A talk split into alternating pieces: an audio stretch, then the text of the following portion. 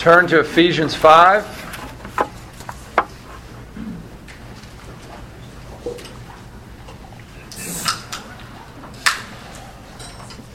If you're new to the Bible, Ephesians toward the back in the New Testament. Uh, I'll read verses 1 through 17. We've spent the majority of our time, the last two lessons, in verses 1 through 5. Today we're going to spend more time, verse 6 and following. So follow as I read Ephesians 5 1 through 17. This is the Word of God. Therefore, be imitators of God as beloved children, and walk in love as Christ loved us and gave himself up for us, a fragrant offering and sacrifice to God. But sexual immorality and all impurity or covetousness must not even be named among you, as is proper among saints. Let there be no filthiness, nor foolish talk, nor crude joking, which are out of place, but instead let there be thanksgiving.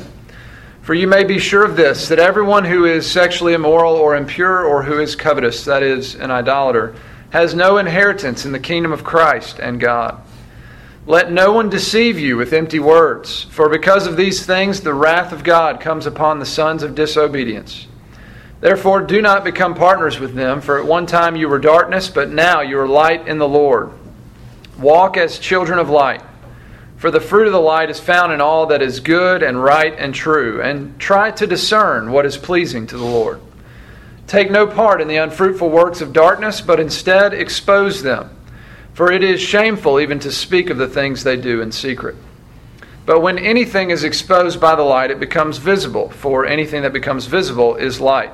Therefore it says, Awake, O sleeper, and arise from the dead, and Christ will shine on you. Look carefully then how you walk not as unwise, but as wise, making the best use of the time, because the days are evil. Therefore, do not be foolish, but understand what the will of the Lord is. Amen. So, we are in a section of Ephesians that is uh, focusing on how we are to live as God's people in the world.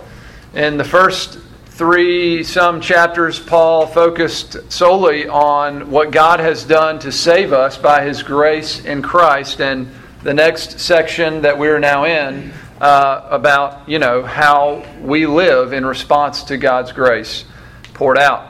Note in verse 1 that all of this, our life in obedience to the Lord, all of it is said in the context of imitating God. Uh, now, as we said a few weeks ago, there are certain attributes of God that we cannot imitate. We'll never be all knowing, all powerful, sovereignly in control of everything in the universe. Uh, but there are other attributes that we are called to imitate, such as love, justice, mercy, forgiveness, and so on.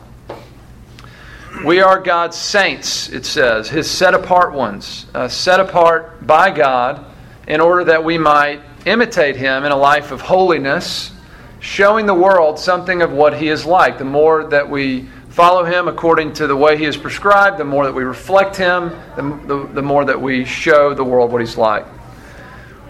We are also described as God's beloved children. And uh, having been brought into his family, he sends us out to represent the family name so that by our lives the world might know something of what uh, our Lord Jesus is like and what our Father in heaven is like. It's striking to me that in our passage today, Paul he can't get away from, or he doesn't want to get away from, our identity in Christ. Again, the, the first half of the letter, uh, before he ever got to our responsibilities in Christ, he developed our identity in Christ in great detail. Because our identity in Christ drives our activity. If we don't understand who we are, uh, we'll never be able to live the life that He's called us to live. But even now, in chapter 5, as we're learning about more of our responsibilities and service to the Lord, amidst all of these commands, Paul continues to remind us of our identity. Uh, verse 1, we are God's beloved children. Verse 3, we are God's saints. Verse 8, we are light in the Lord. And that's the one I want to focus a little bit more on today. Verse 8 it says, At one time you were darkness, but now you are light in the Lord. So walk as children of light. Before Paul calls us to walk as children of light, he tells us that we are light. We walk as light because that's who we are. Uh, our identity leads our activity. Now, this isn't the only place in Scripture that talks like this. Can you think of somewhere else? First John. First John talks like this. Uh, I was thinking of Matthew 5, Jesus in the Sermon on the Mount. Why don't you turn to Matthew 5, back to the left a little bit. Um, the Sermon on the Mount is basically about living God's kingdom life in the world. So it's uh, similar to the section of Ephesians that we're in right now. And the sermon can be broken up like this the first few verses through verse 6 are all about what it looks like uh, in real time for someone to become a part of God's kingdom. In other words, what does it look like in someone's life when, when they become a Christian? In short, we get convicted and broken over our sin before God. We turn to Jesus for forgiveness and for his righteousness, which is our only hope. Uh, the next few verses, verses 7 through 12, talk about the fact uh, that someone who has truly become a Christian will live like a Christian. Someone who is truly a part of God's kingdom lives out the kingdom life. And then the rest of the sermon it's Matthew 5 through 7. The rest of the sermon is really about living out that life. But at the beginning of instructing us on how to live out the kingdom life, we have two identity statements, verse 13, Matthew 5:13 and Matthew 5:14. Verse 13, you are the salt of the earth. Verse 14, you are the light of the world. So where did Paul get this whole identity leads to activity thing? He got it from Jesus. Where did he get that we are light? Jesus said the same thing in the Sermon on the Mount. I want you to think for a second about how amazing that statement is. Um, Jesus says, You are the light of the world. And elsewhere he said, I am the light of the world, right? Now, that doesn't mean that we are Jesus, but it does mean that he's done something so significant in us when we turn to him in repentance and faith. He does something so significant that we are light like he is light. Um, Jesus is the light of the world. We are his body. We're connected to him. And uh, we are the light of the world. Now, in verses 15 to 16, he commands us not to hide our light, uh, but to let it shine before others so that they will see our good works and glorify our Father in heaven. But before he talks about our activity, he talks about our identity. Uh, we are the light of the world, therefore, shine your light. I often think about it this way. I think I made mention of it last week, but just to develop it a little bit further. Uh, so, whether non believers realize it or not, they are in darkness. It's part of what this passage is saying. And they may have settled into the darkness and, and may not be looking for the light. Uh, but I know that if I enter into their lives, the light shines in the darkness. How could it not? That's who He's made me to be. I am light in the Lord. So think about a couple characteristics of light. Number one, light helps us see. And number two, light brings warmth. So I know that when I enter into a non believer's life, uh, the light may not be coming on in their hearts yet, but the light is at least on around them. Now, this may help expose things that they don't necessarily want to see, which may lead them to try to get away from the light. Maybe they don't want to be around or don't want me around because of it. Or it may start to expose some things that help them to see their sin, which then opens a door for the gospel and, and for them to, you know, repent of sin and believe in Jesus. But it's not just for non believers. I also think about this in terms of Christians who have, uh, for whatever reason, maybe distanced themselves from the Lord and distanced themselves from His people. You know, it's hard to see in the dark. So, uh, someone might get reoriented if, if I enter into their lives, not because I'm so great, but because Jesus has made me light. And you know, if I enter in, the light's a little bit brighter than when they were just on their own in the darkness. It may cause them to feel warm in the light, and it may cause them not to want to go back into the cold of the darkness. This reminded me of a story. I was doing some premarital counseling a few years ago for a couple. They don't go to church here. They both grew up in church, but they were in a period in their life when they were not in church. And, you know, it went well and four or five sessions or whatever. And then they were getting married, I think, the next week. And we were kind of saying our goodbyes or whatever. And they didn't go to, you know, anyway. Uh, she just started weeping and almost kind of uncontrollably. I mean, kind of that awkward moment where you're just going, uh, you know, I must have been offensive or something. But uh, she just was finally calmed down and was able to articulate. Like she was just scared. She loved this time so much. She was scared they were not going to do this after this little counseling session. She was scared. We're just going to go back to life as we've known it. We're not going to be in church. We're not going to be around Christians and it's cold in the dark, you know. And that she didn't say that, but that's basically how I've interpreted it. Like, this has been good. I mean, there's health here, there's light here, there's warmth here. I can see better, and I don't want to go back over there. And that's always stuck with me. So again, the first thing I wanted us to see here is our identity as light in the Lord. Uh, might this serve to motivate you as well to lovingly enter in with non believers or with those who have distanced themselves from the Lord and his people. Or with someone who's in a in the darkness of suffering. You know, um, we don't often know what to do when people are suffering, but even just entering in to let them know that you love them and that you're praying for them. I mean, your presence may be the, the, the light that helps give them the vision and the warmth that they needed at that time. Um, we are the light of the world. All right, so in light of our identity, we're called to, to live as light. Uh, at this point, we've talked a good bit about identity. Let's talk some more about our activity.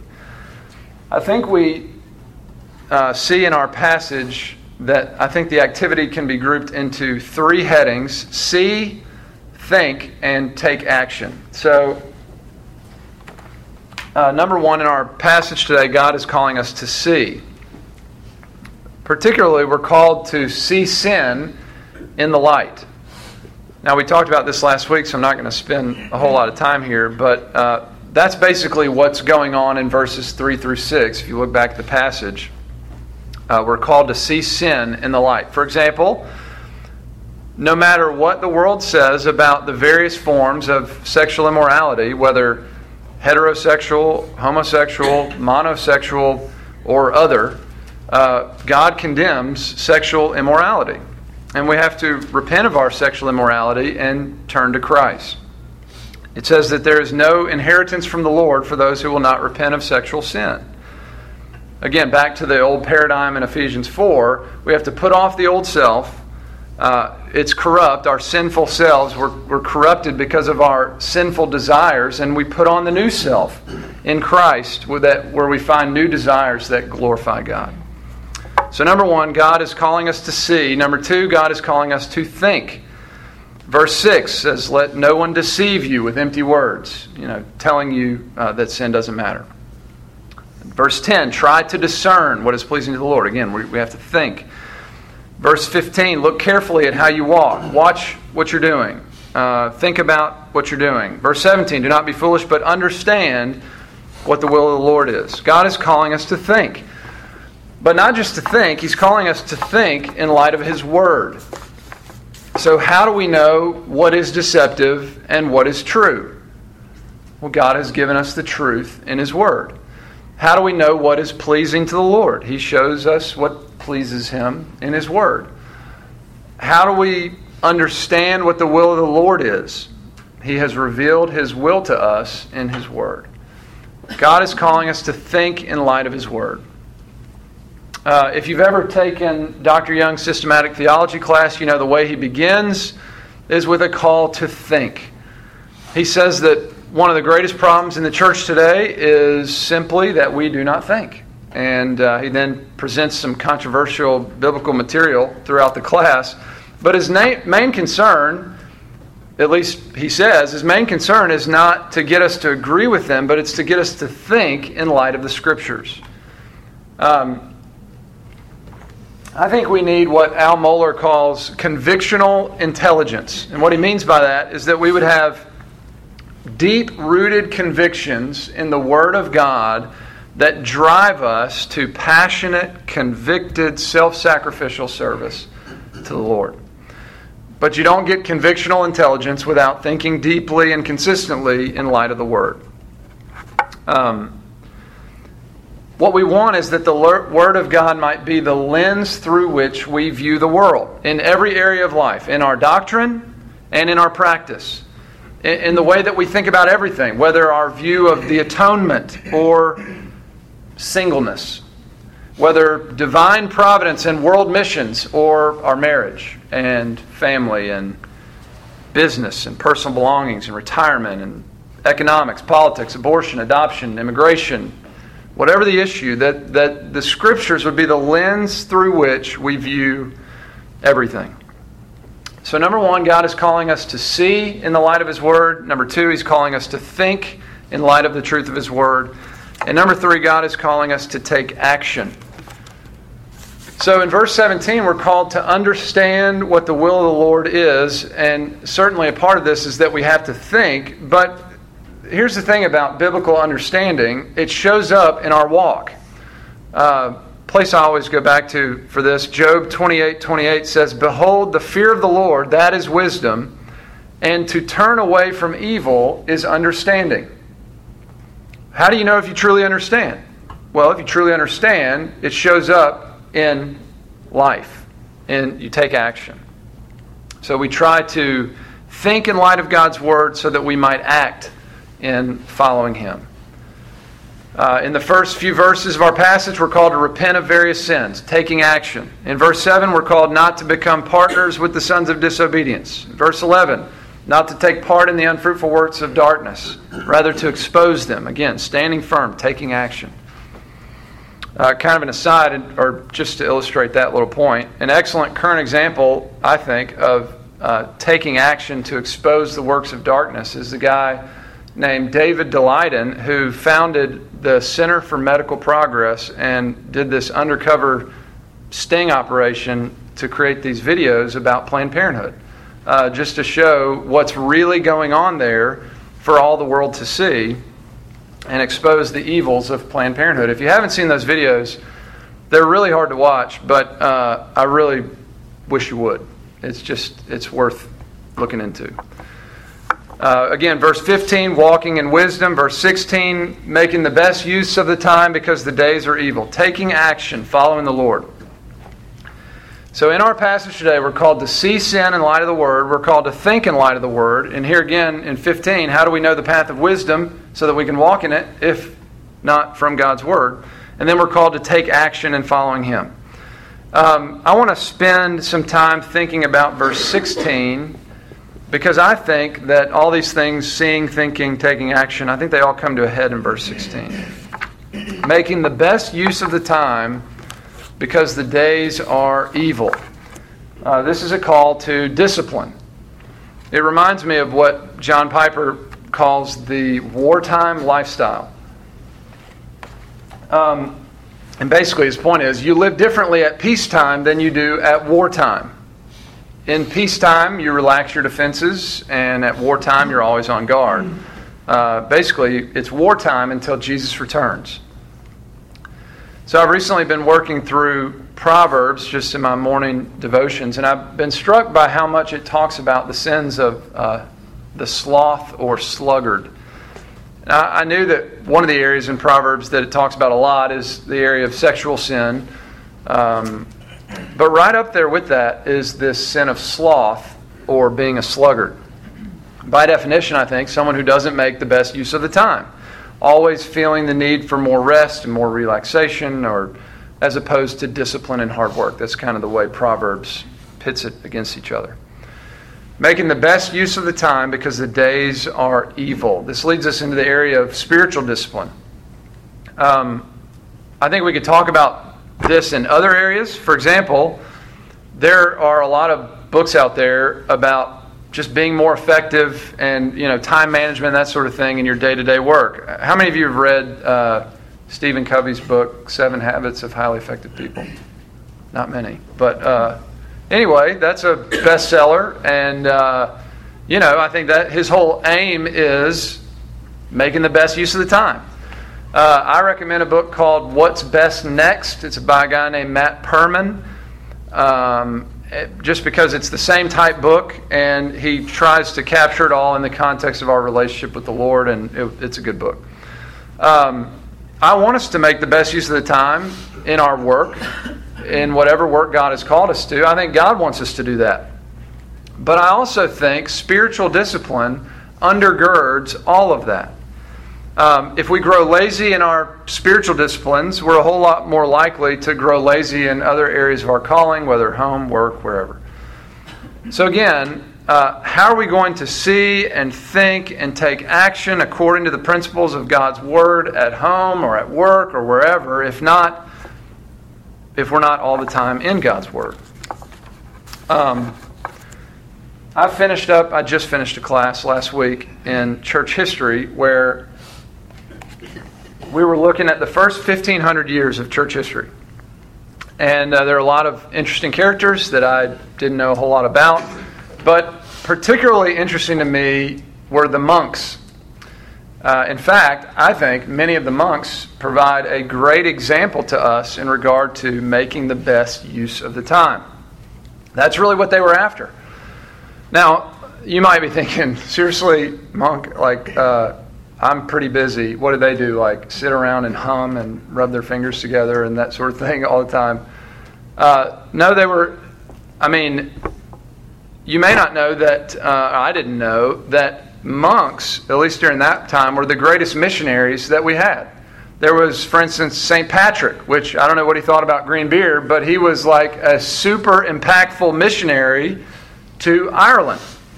Or St. Fr- uh, St. Francis, who I think it's unfortunate, he's probably most remembered for a quote that I don't think is very good. He said, Preach the gospel, if necessary, use words. I don't think you can preach the gospel without words. But the irony is that St. Francis was always preaching the gospel.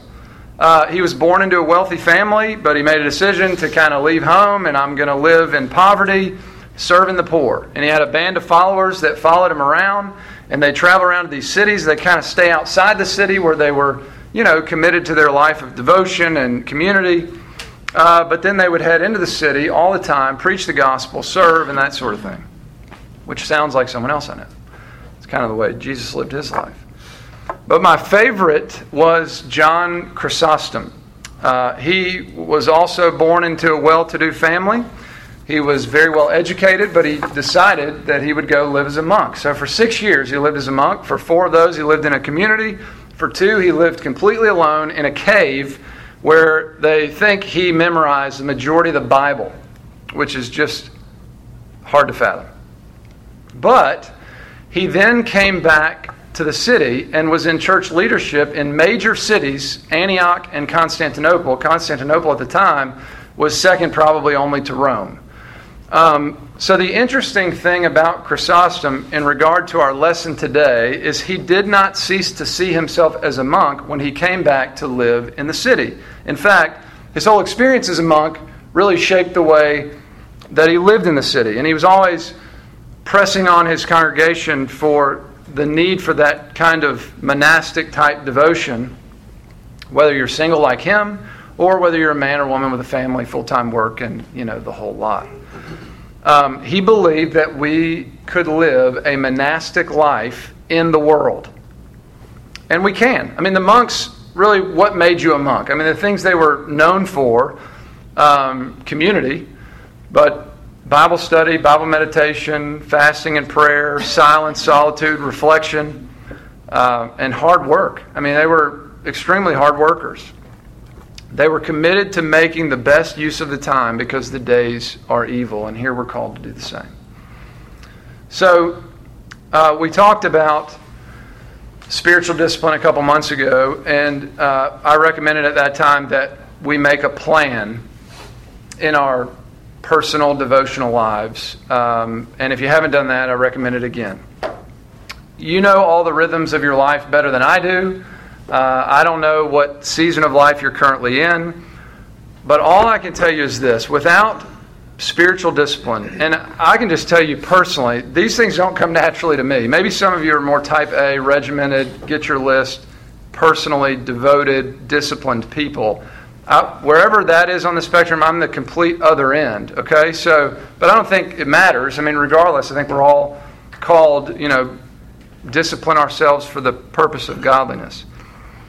Um, how are we going to see and think and take action in light of God's Word if we're not in God's Word? How are we going to go grow deeper and more devoted in our personal relationship with the Lord if we're not taking time just to consider the things that He said to us and, and to spend time in prayer, communicating with Him?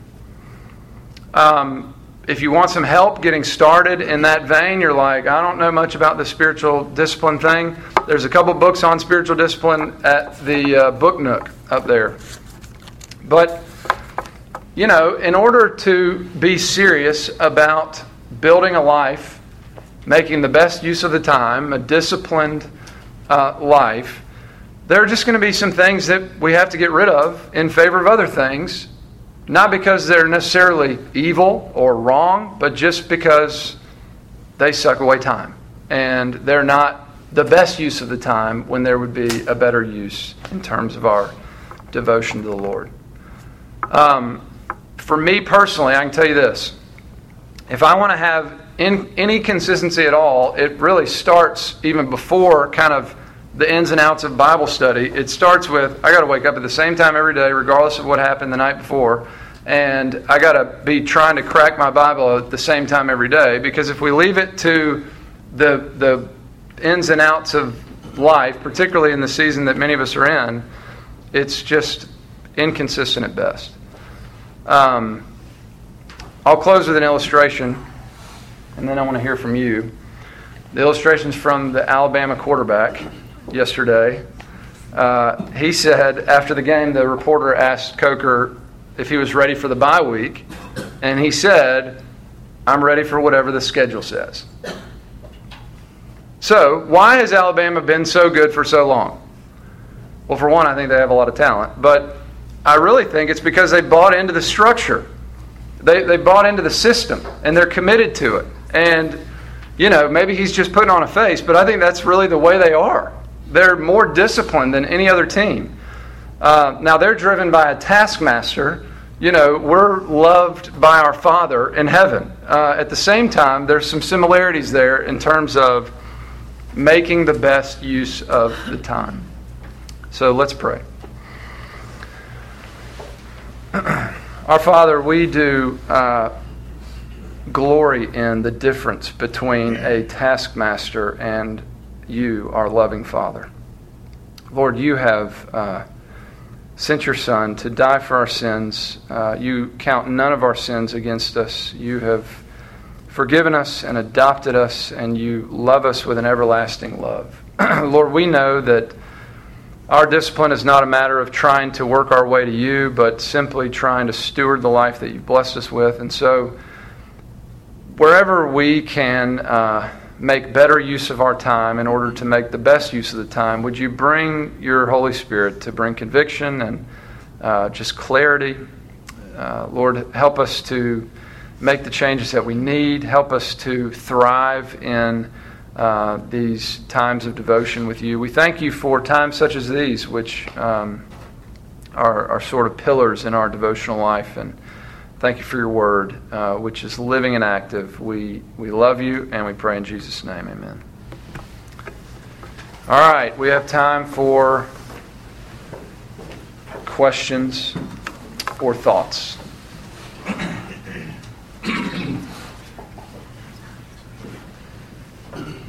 Anyone?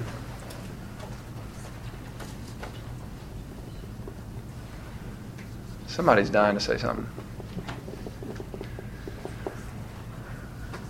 Um, one thing I would say too, and I just, I think this was a part of what I was praying, but the uh, um, something that's helped me tremendously. I think one of the things that helps me flame out more than anything in terms of spiritual discipline is thinking it's all about me as an individual and not realizing that God has set this in the context of a community. And so, uh, the most important things, I think, to establishing priorities in a life of discipline to glorify God, to um, you know, just grow into maturity in Him, is think corporately first before you think individually. I mean, that's you know the importance of corporate worship and um, just as a priority in terms of he's this is where he communicates his grace to us and his word to us all the time regularly and i think our individual devotional lives can be built out of that. So anyway.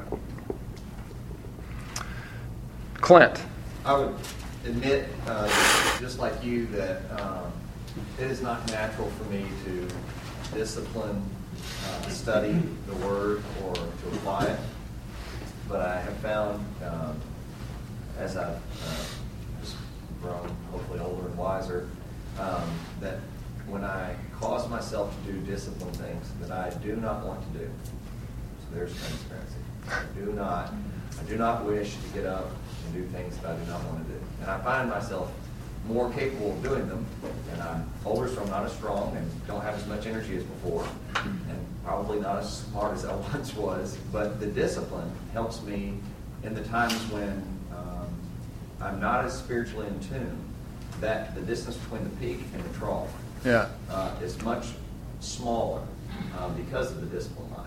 I mean, for right now, I'm just in a, a spot where I'm not as in tune. Uh, I, I, feel that I've been in a better high. You know, I've been gone. We haven't, haven't been on Tuesday morning, so I feel the longing for that. Um, but I, I know compared to other times in my life, I wouldn't have thought as much about when I'm down below. But, mm. but I'm closer to the better side because of this one. I mean, I would just piggyback on that and say, I guess to my shame, I mean, it's just the reality of where I'm at, but I would say the majority of the time, I'm not like giddy and longing for that time. But I'm always, every time, thankful for that time after that time. Um, and, and then it feeds everything that we're thinking and doing and praying throughout the day. And so, if we're not feeding that in the Word and in prayer, we're feeding that in the flesh. It's getting fed, you know. Uh, but I just to I told Tiffany, maybe I told you guys this, I can't remember, but I told Tiffany recently. It was after I spent a time in the Psalms for a few months, and uh, I'm going to say more about that in a second. But um, I told her this is I have enjoyed this for the first time in my Christian life, I was like longing to wake up and be in the Word. But that's seriously, that was the first time in I've been a Christian for nine years. So, I mean, I don't know. That's just reality. And, you know, but it was just, but I can see the value in all of those times, even when I didn't want to be there, because God meets you there regardless. And, um, there are times when you have aha moments. There are lots of times when you just close up. Thank you, Lord, for your word. Help me to better understand and uh, move on. But then I can also tell you, I can't, or I can't even tell you how often something that I read that morning that I didn't even, it didn't even register with me then, but later in the day, someone will say something that's like, I just read about that this morning. Anyway. Um, discipline, we, we understand the value of discipline everywhere else in our life. We get nervous about it in the Christian life, and it just it works the same everywhere else. We do what we don't want to do because we have a, an end goal that we desire. And um, about the Psalms, if you don't know where to start, and you're like, "Yep, I'm with you. My discipline not good. I'm going to do something different." Uh, the Psalms, for me, all I did was I took one psalm a day. They're not that long. If they're long, I took less. I was just in a period too where I just didn't have that much attention, focus, energy, and just like something short and sweet would be best. You know, one psalm a day. I read it twice to try to get my bearings, and the third time through, I used it as a guide for prayer. And that's really what the Psalms are for um, prayer and worship. And easily probably the richest time in my uh, personal devotion that I've ever had. And so, can't say that's going to be the same for you, but I would say that's a there's a plan that's a decent idea if you don't have one uh, in the Psalms. Anyone else? On another note, uh, there are still, I think, some of these back there. If you didn't get one, um, it's a children's book and basically just telling the big picture narrative of the Bible. Um, if you don't have kids or uh, whatever, I mean, this is still good. And I'm telling you, I think one of the things that you know, maybe you didn't grow up in Bible drill and maybe you don't know the Bible like you wish you did, and you're like, how am I ever going to catch up? I mean, I think one of the most helpful things is just taking something as simple as this and getting the big picture narrative. Uh, it really helps you to find your bearings kind of wherever you are in the Bible. So even if you don't have kids, you're welcome to it. If we run out, please let me know. There's more where that came from. Okay? I'll say um, I randomly have a copy of that, and it is so good. Kind of one of those I kind of want to buy for all my friends' kids. Yeah. There, but Oh, well. really, really good. So Excellent, excellent, good. Well, there you have it. Pick one up. And if you run out, let me know, okay? All right, we're done.